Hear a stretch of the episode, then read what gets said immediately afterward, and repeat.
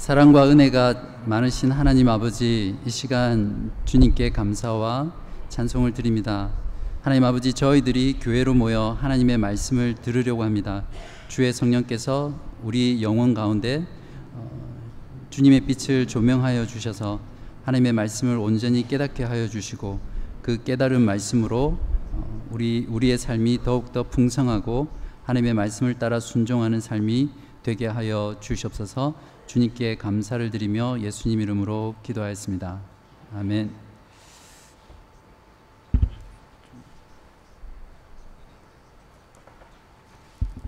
죄송합니다. 어, 저희들 모두는 예수 그리스도를 믿고 구원을 받은 성도들입니다. 혹시 여러분은 하나님께서 우리에게 베푸신 이 구원을 지금 어떻게 누리고 계십니까? 음, 옆에 계신 분이랑 잠깐 지금 어떻게 구원을 누리고 있는지 잠깐 나누시겠습니까? 어, 하나님의 구원 사역은 그리스도의 십자가를 통하여 화목의 공동체를 만드시는 것입니다. 그러므로 우리는 그리스도의 화목된 공동체로 교회를 통해서 복된 구원을 누릴 수 있습니다. 오늘 말씀을 통해서 화목된 공동체의 모습이 무엇인지를 우리가 알고 복된 구원을 누리는 저와 여러분이 되시기를 진심으로 바랍니다. 저희들은 지난주에 하나님께서 요셉의 형들의 죄의 문제를 다루심으로써 그 깨어진 가정을 화목한 공동체로 만들어 가시는 하나님의 일하심을 보았습니다. 하나님께서는 그 가정을 죄의 문제를 드러내시고 죄를 고백하시고 죄를 그 가정 가운데 몰아내심으로써 화목의 공동체로 나아가게 하셨음을 우리는 보았습니다. 오늘 본문인 43장부터 45장까지는 하나님의 구원 사역으로 화목하게 공, 화목하게 된 그 공동체의 모습이 과연 어떤 것인지를 아주 선명하고 잘 보여주고 있는 그런 본문입니다. 자, 그렇다면 오늘 본문이 보여주는 하나님의 구원, 구원 사역으로 화목하게 된 공동체는 과연 어떤 모습일까요? 첫 번째 모습은 자기 희생을 통해 형제 사랑을 경험하는 공동체입니다. 영어 표현 중에 어, no sacrifice, no gain이라는 이런 표현이 있습니다. 희생 없이는 아무것도 얻을 수 없다는 말이죠. 자기 희생이 없는 공동체는 사랑을 경험할 수 없습니다. 왜냐하면 참된 사랑에는 언제나 자기 희생을 전제하고 있기 때문에 그렇습니다. 또 다른 영어 표현으로 the more you sacrifice, the more you gain 이라는 또 다른 표현이 있습니다. 더 많은 것을 얻으려면 더 많은 희생을 해야 된다는 그런 뜻이죠.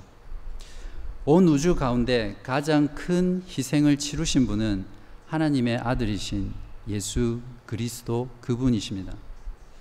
자기를 제물로 드려 십자가의 희생 제물이 되신 그 예수 그리스도의 희생을 통해 우리들은 죄인인 우리들은 온 우주 가운데 가장 큰 사랑을 얻게 되었습니다. 오늘 본문에서 유다와 그의 형제들이 보여준 사랑은 바로 자기 희생의 사랑이었습니다. 요셉의 형제들은 하나님께서 그들의 죄의 문제를 다루심으로써 그전과는 전혀 다른 변화된 모습으로 이제 형제를 사랑하게 되는 그런 모습으로 변화되었습니다. 오늘 본문을 보시면 유다의 활약이 단연 돋보입니다. 오늘 이야기의 주인공은 요셉이라기보다는 유다인 것 같습니다. 이제 그는 38장에서 며느리 다말과 일으켰던 그 정말 표현하기 어려운 그 죄악을 저지른 그런 유다가 더 이상 아닙니다. 이제는 루벤이 아니라 유다가 야곱 가정의 장자로 떠오르게 됩니다. 2년 전 애굽에서 사왔던 곡식이 다 떨어지자 야곱은 다시 아들에게 곡식을 조금 사오라고 명령합니다. 그러나 베냐민을 데려가지 않으면 애굽에 갈 수 없는 그 상황에서 유다가 아버지에, 아버지에게 나섭니다. 그리고 자신을 담보로 자신을 담보로 제안을 하고 드디어 아버지를 설득해냅니다. 그래서 야곱은 드디어 베냐민을 그의 형제들에게 주게 되죠. 43장 8절과 9절을 함께 보겠습니다. 유다가 그의 아버지 이스라엘에게 이르되 저 아이를 나와 함께 보내시면 우리가 곧 가리니 그러면 우리와 아버지와 우리 어린 아이들이 다 살고 죽지 아니하리이다. 내가 그를 위하여 담보가 되오리니 아버지께서 내 손에서 그를 찾으소서. 내가 만일 그를 아버지께 데려다가 아버지 앞에 두지 아니하면 내가 영원히 죄를 지리이다. 유다의 이런 자기 희생의 사랑에 설득된 야곱은 드디어 22년 동안 베냐민을 쥐고 놓지 않던 그 손을 놓게 되죠. 요셉의 형들은 이제 베냐민을 애굽의 총리에게 데려감으로써 자신들에게 씌워졌던 그 정탐꾼의 누명을 벗을 수 있게 되었습니다. 그리고 볼모로 잡혀 있는 시므온을 데려오고 그리고 곡식을 사와서 자기 가족들을 살릴 수 있는 그런 아주 희망에 찬 걸음으로 애굽을 향해 갔습니다. 그들의 두 번째 가는 애굽으로의 걸음은 정말 새털처럼 그렇게 가벼웠을 것입니다. 아니나 다를까 그들은 애굽 총리와 한 식탁에서 먹고 마시는 호사를 누리게 되었습니다. 그리고 떠날 때는 총리가 채워준 곡식과 돈을 자루에 가득 싣고 어깨에 힘을 주고 의기양양하게 자기 고향 가나안 땅으로 돌아가게 되었습니다. 그러나 기쁨도 잠시 형들에게는 하늘이 무너지는 듯한 큰 위기에 봉착하게 되지요. 애굽의 총리의 애굽 총리의 청지기가 베냐민에게서 애굽의 총리가 점을 치던 그 은잔을 찾아내게 된 것입니다. 이제 베냐민은 어, 평생 애굽의 노예가 될 신세가 되었습니다. 이때 요셉의 형들은 베냐민만 잡혀가도록 놓아주지 않았습니다. 그들은 고향에서 굶주린 배를 움켜쥐고 자기들이 곡식을 사서 돌아오기만을 간절히 기다리는 그 고향 땅에 가족이 있지만 그들을 뒤로 한 채 베냐민과 함께 생사고락을 하기 위해서 다시 떠났던 애굽 성으로 돌아가게 됩니다. 그들은 이렇게 이복 동생이었던 베냐민과 아버지에 대한 그 사랑으로 자기 희생적인 사랑을 표현하는 그런 모습으로 변화되었습니다. 정말 많이 변화된 거 아닙니까? 이 장면을 보면서 저는 정말 이렇게 사람이 많이 변해도 되는 걸까 그런 생각을 했었습니다. 애굽 총리 앞에서 은잔을 훔친 것에 대해 신문을 받게 되었을 때 유다가 다시 형제들의 대표로 애굽 총리에게 말을 하게 됩니다. 이때 유다는 거의 야곱의 아들들 중 루벤을 제치고 장자의 자리를 굳힌 듯 합니다. 어쩌면 애굽 총리에게 분노를 사서 죽을지도 모르는 그 위험을 감수하고 유다는 지금 애굽 총리에게 애절하게 간청을 하고 있습니다. 이런 유다의 간청은 결국 요셉의 이야기를 절정으로 몰아가게 되는 마침내 애굽 총리가 자신이 요셉임을 밝히는 그런 장면으로 치닫게 만듭니다. 44장 16절을 보십시오. 유다가 말하되 우리가 내 주께 무슨 말을 하오리까? 무슨 설명을 하오리까? 우리가 어떻게 우리의 정직함을 나타내리까? 하나님이 종들의 죄악을 찾아내셨으니 우리와 이 잔이 발견된 자가 다 내 주의 노예가 되겠나이다. 유다는 여기서 변명을 하지 않습니다.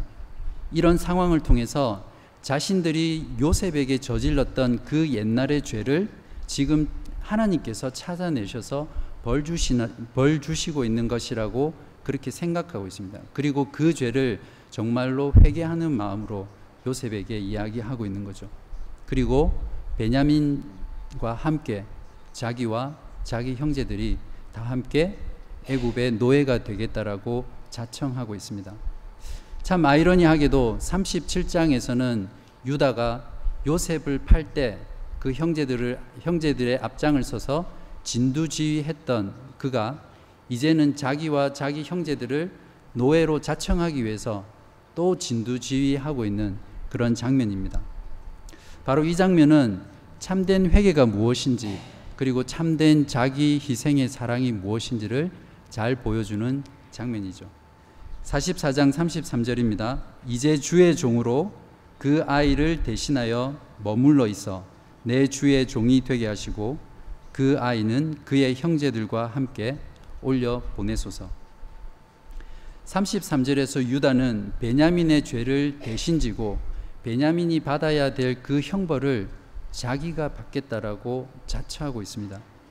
그리고 그 자신의 희생으로 베냐민과 자기의 형제들을 자기 아버지에게로 돌려보내 달라고 요셉에게 간절하게 애원하고 있죠.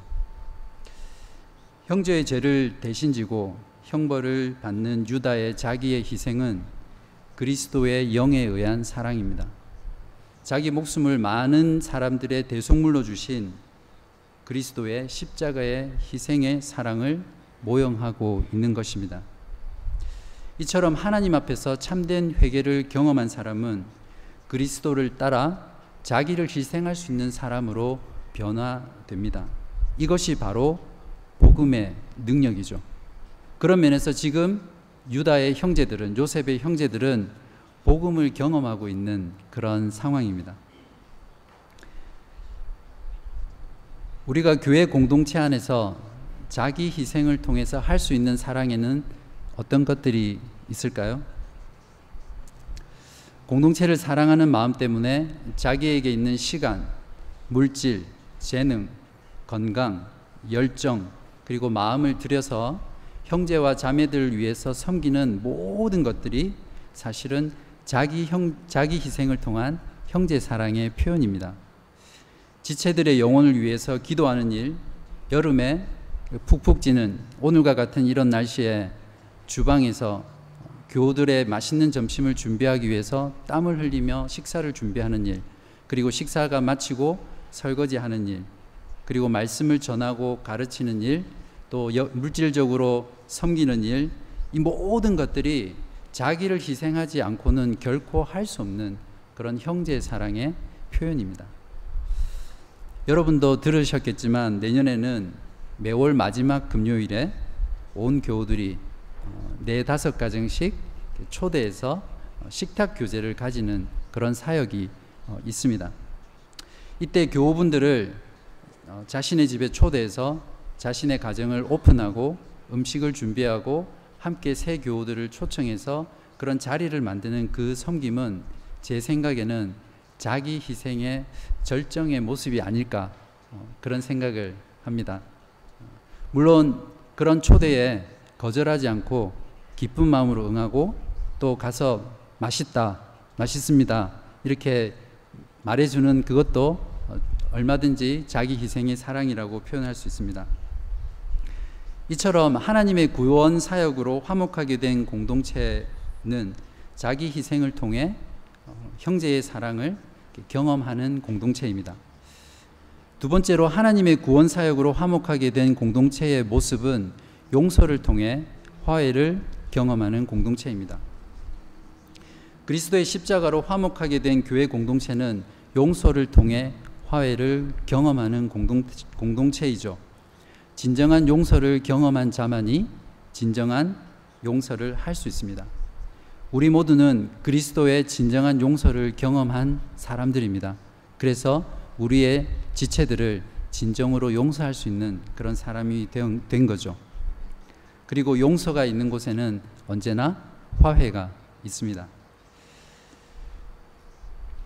아버지와 베냐민에 대한 절절한 사랑에서 나오는 유다의 간청을 듣던 애굽의 총리는 더 이상 그 마음속에 있는 정을 억제하지 못하고 드디어 자신의 정체를 형들에게 밝힙니다.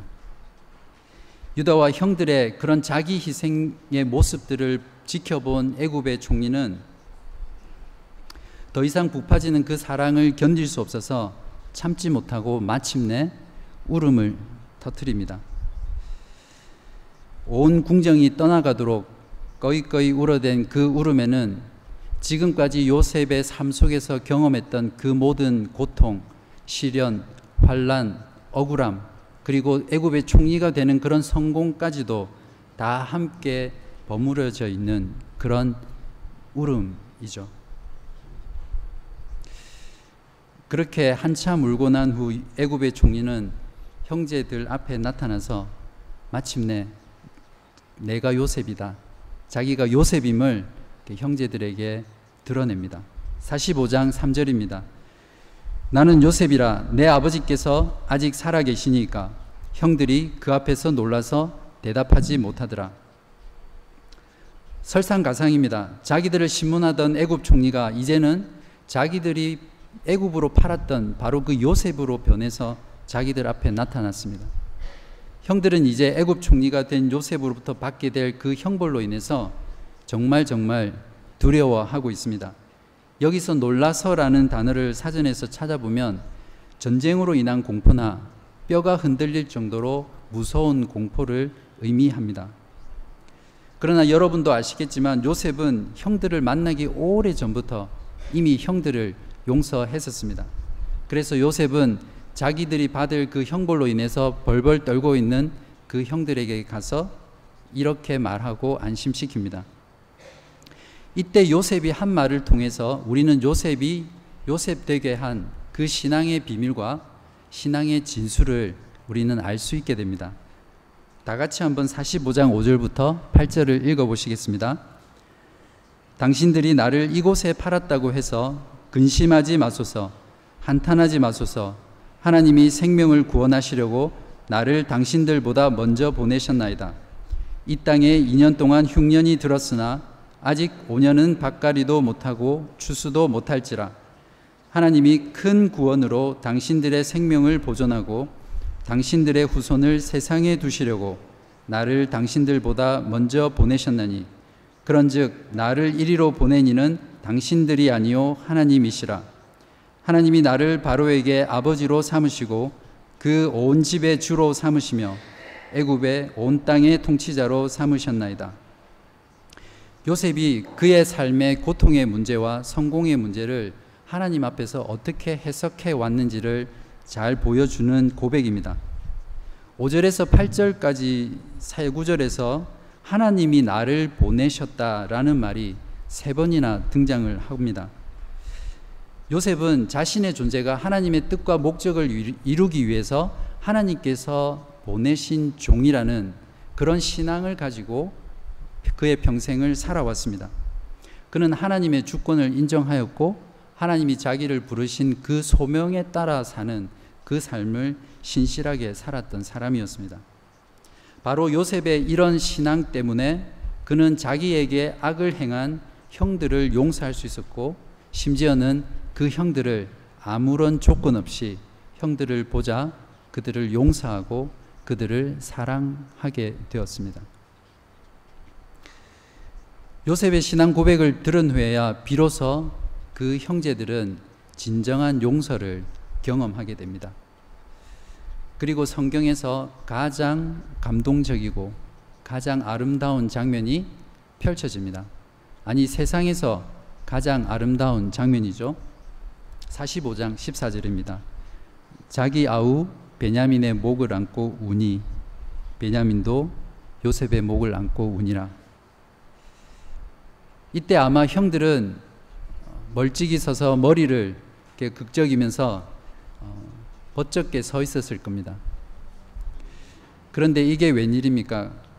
베냐민을 안고 울던 그 요셉이 자기에게도 자기들에게도 달려오는 것입니다. 그리고는 이렇게 말합니다. 그리고는 15절입니다. 요셉이 또 형들과 입맞추며 안고 우니 형들이 그제서야 요셉과 말하니라. 제가 성경을 읽을 때마다 눈물 없이는 지나기 어려운 그런 장면입니다. 비로소 야곱의 열두 아들은 요셉이 베푼 용서의 현장에서 화해를 경험하고 처음으로 이스라엘의 화목한 공동체로 변화되게 됩니다. 이제 하나님께서는 야곱의 가정을 애굽에 들여보내 큰 민족을 이루게 하실 모든 준비를 다 갖추게 갖추셨습니다. 이것이 창세기 저자인 모세가 43장부터는 야곱이 아니라 이스라엘이라는 단어로 바꾸어서 표현하고 있는 이유입니다. 결국 하나님께서는 깨어진 야곱의 가정을 화목한 이스라엘 공동체로 만드시기 위해서 37장부터 그렇게 신실하게 달려오셨던 것입니다. 이제 이스라엘 공동체인 야곱의 가정은 용서를 통해 화해를 경험한 공동체가 되었습니다. 요셉이 보여준 용서와 사랑은 우리를 그리스도의 사랑으로 데려가 줍니다. 예수님은 하나님께서 죄인을 구원하시기 위해서 보내신 하나님의 아들이십니다. 자신이 본, 자신을 보내신 하나님의 뜻을 이루기 위해서 주님께서는 고난을 받으셨고 십자가에서 죽으셨습니다. 이사야 53장 5절과 6절 말씀입니다. 그가 질림은 우리의 허물 때문이요 그가 상함은 우리의 죄악 때문이라. 그가 징계를 받음으로 우리는 평화를 누리고 그가 채찍에 맞음으로 우리는 나음을 받았도다. 우리는 다 양 같아서 그릇 행하여 각기 제 길로 갔거늘 여호와께서는 우리 모두의 죄악을 그에게 담당시키셨도다. 그리스도의 십자가의 피로 우리는 용서를 받았고 하나님과 화목한 화목하게 된 공동체가 되었습니다. 이처럼 하나님의 구원 사역으로 화목하게 된 공동체는 용서를 통해 화목하게 화목을 경험하는 화해를 경험하는 그런 공동체입니다. 마지막으로 하나님의 구원 사역으로 화목하게 된 공동체의 모습은 밥상을 통해 성도의 연합을 경험하는 공동체입니다. 하나님께서는 화목하게 하나님께서 화목하게 하신 공동체는 밥을 같이 먹는 공동체입니다. 원수하고 밥을 같이 먹는 사람은 아마 없을 것입니다. 한 밥상에서 매 끼니 때마다 함께 먹고 마시는 공동체는 가족밖에 없을 겁니다. 밥상을 공유한다는 것은 그 구성원들 간의 하나됨, 즉 연합을 의미합니다. 가족이라도 서로 하나 되지 못하고 연합하지 못한다면 함께 밥을 먹기 어렵겠죠. 그래서 하나님의 구원 사역으로 화목하게 된 공동체는 함께 먹고 마시면서 성도의 연합을 경험할 수 있게 되죠. 다시 뒤로 돌아가 보겠습니다. 43장 30절부터 34절까지를 보시기 바랍니다. 요셉이 아우를 사랑하는 마음이 북받쳐 급히 울 곳을 찾아 안방으로 들어가서 울고 얼굴을 씻고 나와서 그 정을 억제하고 음식을 차리라 하매 그들이 요셉에게 따로 차리고 그 형제들에게 따로 차리고 그와 함께 먹는 애굽 사람에게도 따로 차리니 애굽 사람은 히브리 사람과 같이 먹으면 부정을 입었, 입음이었더라.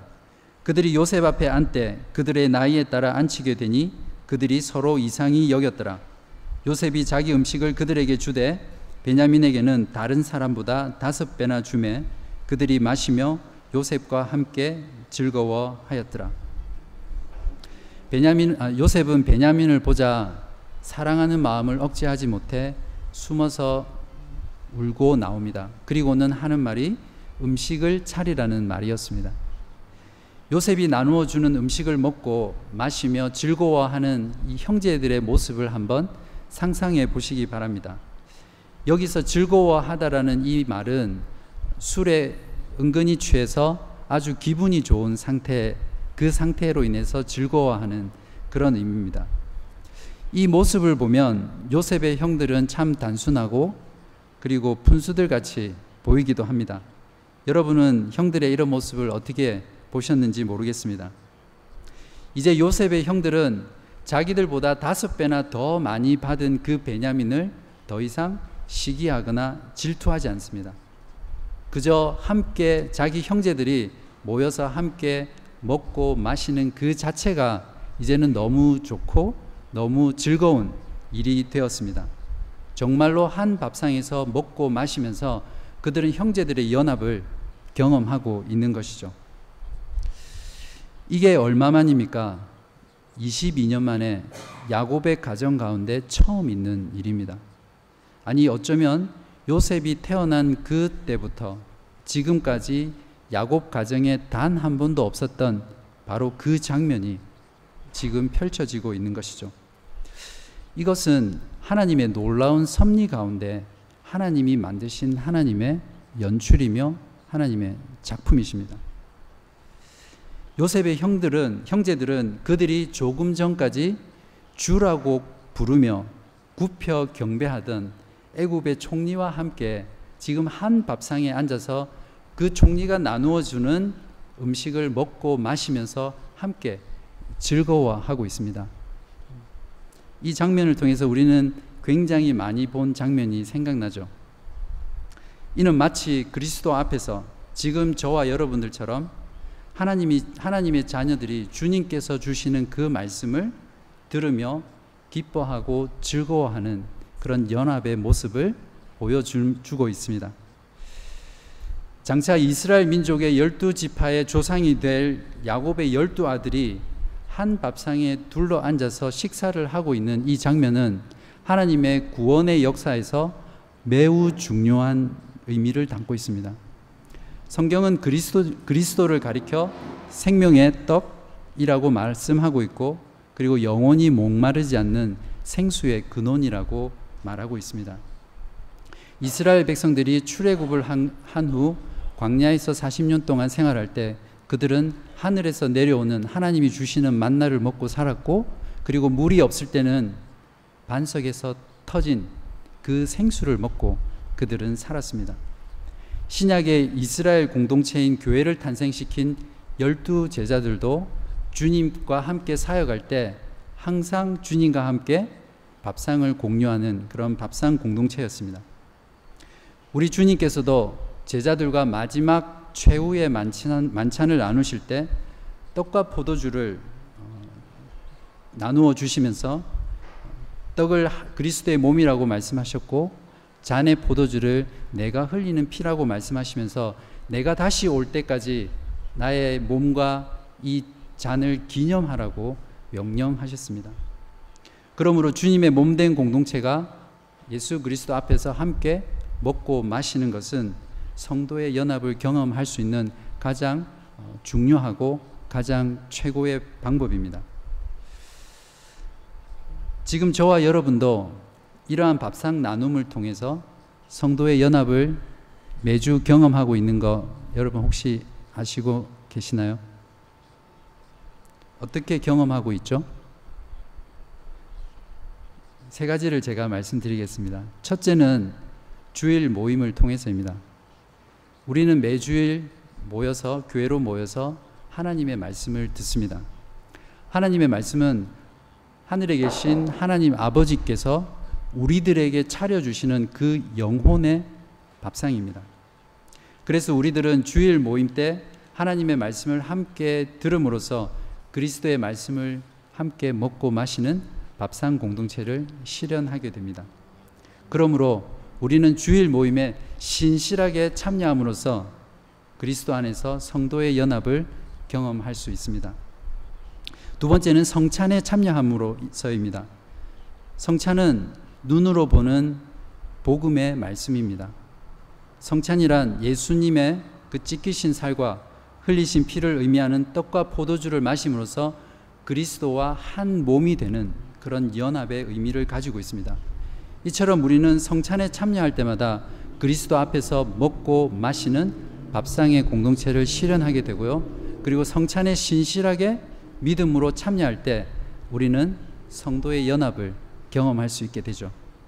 마지막 세 번째로 점심 식탁 교제를 통해서입니다. 점심 식탁 교제는 그리스도 앞에서 먹고 마시는 밥상 공동체를 우리의 현실 가운데 가장 잘 드러내는 그런 모습입니다. 저희 회중의 모든 교우분들이 세상의 조건이나 또 세상의 위치와 상관없이 이날만큼은 동일한 음식, 동일한 물을 먹고 마시면서 한 밥상에 둘러앉아서 서로 교제하는 그런 식탁의 교제가 바로 어, 주일 점심입니다. 이것은 우리가 영원히 갈 그 천국에서 이루어진 그 천국의 실제가 지금 현실 가운데 이루어진 놀라운 그런 모습입니다. 그래서 오늘부터 여러분 점심 식사하실 때, 아, 천국의 현실이 지금 이루어지고 있구나. 아, 이것이 바로 성도의 연합이구나. 그런 마음으로 드시면 밥도 훨씬 더 맛있고, 그리고 그 식사의 의미가 더욱더 새롭게 다가오실 것입니다. 어, 이제 말씀을 맺겠습니다. 지금까지 우리는 하나님의 구원 사역으로 화목하게 된 교회 공동체의 모습을 세 가지로 살펴보았습니다. 첫째는 자기 희생을 통해 형제 사랑을 경험하는 공동체입니다. 두 번째는 용서를 통해 화해를 경험하는 공동체였습니다. 그리고 세 번째는 밥상 나눔을 통해 성도의 연합을 경험하는 그런 공동체의 모습이었습니다. 사랑하는 성도 여러분, 하나님께서 우리에게 베푸신 구원은 우리가 죽어서 천국에 가서 누리는 그런 구원이 아닙니다. 하나님의 곧 복된 구원은 이미 내 안에 이루어졌고 그리고 이미 우리 안에 우리 공동체 안에 이루어진 실제이며 현실입니다. 하나님께서 우리에게 베푸신 구원의 복은 예수 그리스도의 십자가의 피로 말미암아 화목하게 된 바로 이 교회 공동체를 통해서 누릴 수 있습니다. 그러므로 사랑하는 여러분, 자기를 희생함으로 공동체의 사랑을 누리시길 바랍니다. 그리스도의 용서를 통해 화해를 경험하는 공동체가 되시기 바랍니다. 우리들의 밥상인 말씀과 성찬과 주일 식탁 교제에 신실하게 참여함으로써 성도의 연합을 경험하시기 바랍니다. 이것이 하나님의 구원의 사역으로 화목하게 된 공동체를 통해서 오늘 우리가 누리는 복된 구원입니다. 기도하시겠습니다.